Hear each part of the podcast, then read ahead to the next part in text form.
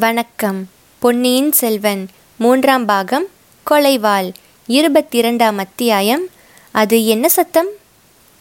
ஓடை அருகில் வந்ததும் படகில் வீட்டிருந்த அரசிலங்குமரி குந்தவைதான் என்பதை வந்தியத்தேவன் நன்கு அறிந்து கொண்டான். ஆழ்வார்க்கடியான் அவ்விடத்தில் நிற்கவே வந்தியத்தேவனும் தயங்கி நின்றான். அப்பனே ஏன் நிற்கிறாய்? இளைய பிராட்டி வெகு நேரமாய் உனக்காக காத்திருக்கிறார்.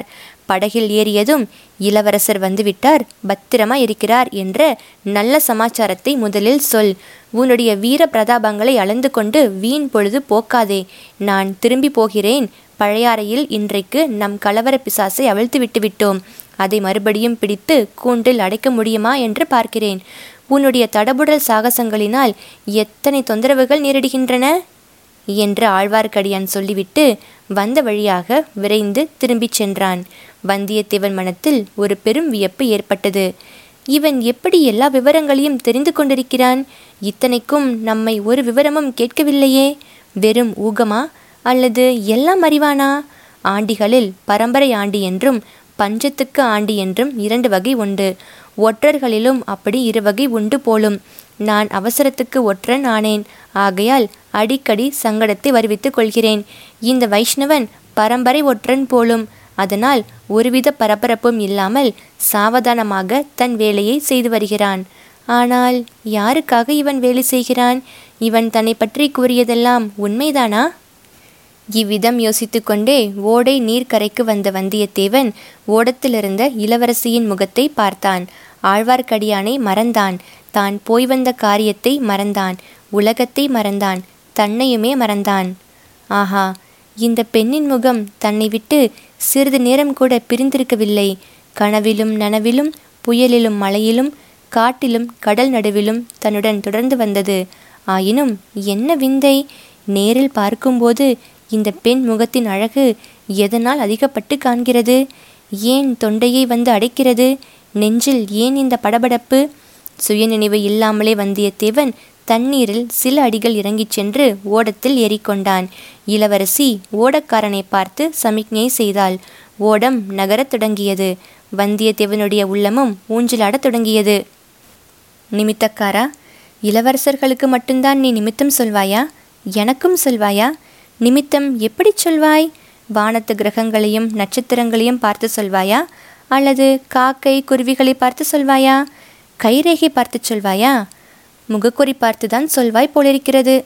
இல்லாவிட்டால் ஏன் என் முகத்தையே வெறித்து பார்த்து கொண்டிருக்கிறாய்?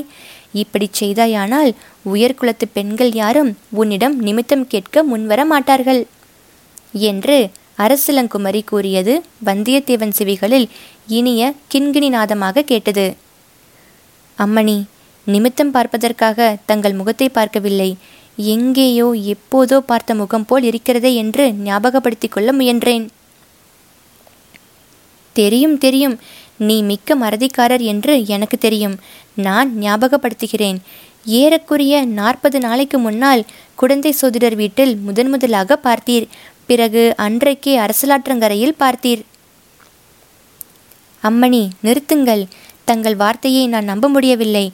நாற்பது நாளைக்கு முன்புதானா தங்களை முதன் முதலாக பார்த்தேன். நாற்பதினாயிரம் ஆண்டுகளுக்கு முன்னால் பார்க்கவில்லை? நூறு நூறு ஜென்மங்களில் நூறாயிரம் தடவை தங்களை பார்க்கவில்லையா? மலையடிவாரத்தில் பார்க்கவில்லையா? குன்றின் உச்சியிலே பார்க்கவில்லையா? நீர்ச்சுனையின் ஓரத்தில் பார்க்கவில்லையா? அடர்ந்த காட்டின் மத்தியில் கொடும் புலியினால் துரத்தப்பட்டு ஓடி வந்த தங்களை நான் காப்பாற்றவில்லையா? வேல் எறிந்து அந்த புலியை கொல்லவில்லையா? அப்போது நான் காட்டில் வேட்டையாடி திரிந்த வேடுவனாய் இருந்தேன் விதவிதமான வர்ணச்சிறகுகள் உள்ள அழகழகான கிளிகளை வலை போட்டு பிடித்து கொண்டு வந்து கொடுத்தேன். தாங்கள் அந்த கிளிகளை என்னிடமிருந்து வாங்கி கொண்டு வானத்தில் பறக்க விட்டுவிட்டு கலகலவென்று சிரித்தீர்கள். ஒரு சமயம் நான் மீன் பிடிக்கும் வலைஞனாய் இருந்தேன் தூர தூரங்களிலுள்ள ஏரிகளுக்கும் ஆறுகளுக்கும் சென்று வெள்ளி மீன்கள் தங்க மீன்கள் மரகத மீன்களை பிடித்து கொண்டு வந்து கொடுத்தேன். அவற்றை தாங்கள் வாங்கி கொண்டு மறுபடியும் ஓடும் தண்ணீரில் விட்டு அவை துள்ளி நீந்திச் செல்வதை பார்த்து மகிழ்ந்தீர்கள். தொலை தூரங்களில் உள்ள கடல்களுக்குச் சென்று கடலின் ஆழத்தில் மூச்சு பிடித்து முழுகி முத்துக்களையும் பவழங்களையும் சேகரித்து கொண்டு வந்து கொடுத்தேன். தாங்கள் அவற்றை கையினால் அலைந்து பார்த்துவிட்டு ஊரிலுள்ள சிறுவர் சிறுமிகளை அழைத்து அவர்களுடைய சின்னஞ்சிறு கைகளிலே முத்துக்களையும் பவழங்களையும் சுரிந்து அனுப்பினீர்கள். முன்னூறு வருஷங்கள் வளர்ந்த இலந்தை மரத்திலிருந்து முப்பது ஆண்டுகளுக்கு ஒருமுறை விளையும் இலந்தை கனியை காத்திருந்து பறித்து வந்து தங்களிடம் சமர்ப்பித்தேன்.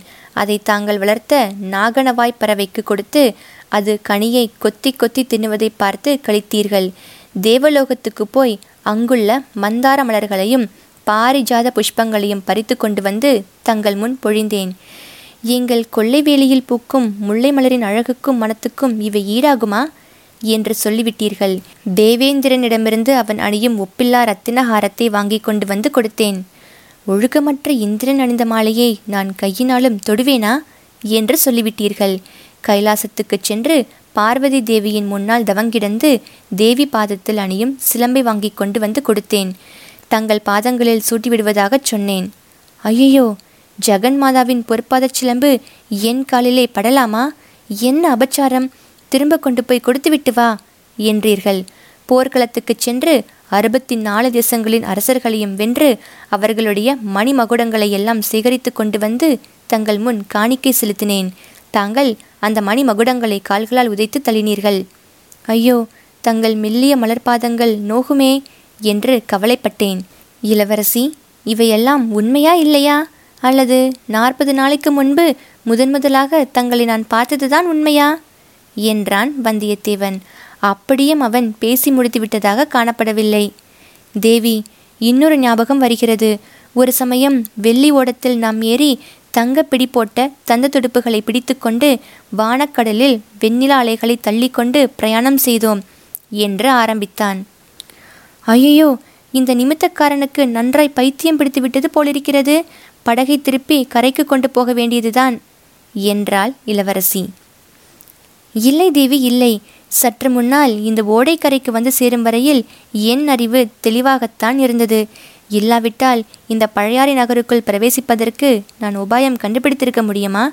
மதுராந்தகத்தேவரிடம் நிமித்தக்காரன் என்று சொல்லி அதை நம்பும்படியும் செய்து அரண்மனைக்கு வந்திருக்க முடியுமா?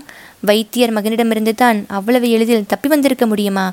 இந்த படகில் ஏறி தங்கள் திருமுகத்தை பார்த்தவுடனேதான் மது உண்டவனைப் போல் மதிமயங்கி போய்விட்டேன் என்று சொன்னான் வந்தியத்தேவன். ஐயா அப்படியானால் என் முகத்தை தாங்கள் பார்க்க வேண்டாம்.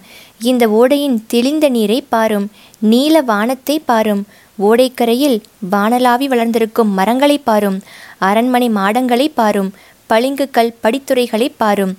இந்த ஓடையில் பூத்திருக்கும் ஆம்பல் மலர்களையும் செங்கழு நீர்ப்பூக்களையும் பாரும். அல்லது இந்த செவிட்டு ஓடக்காரனின் முகத்தையாவது சற்றே பாரும். அவ்விதம் பார்த்து கொண்டே தாங்கள் போன காரியம் என்ன ஆயிற்று? காயா பழமா? என்று சொல்லும். இளவரசரை அழைத்து வந்தீரா?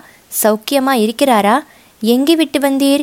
யாரிடம் விட்டு வந்தீர் என்று முதலில் தெரியப்படுத்தும். பிறகு இங்கிருந்து புறப்பட்டது முதல் நடந்தவை எல்லாவற்றையும் சொல்லும் என்று இளவரசி கூறினாள்.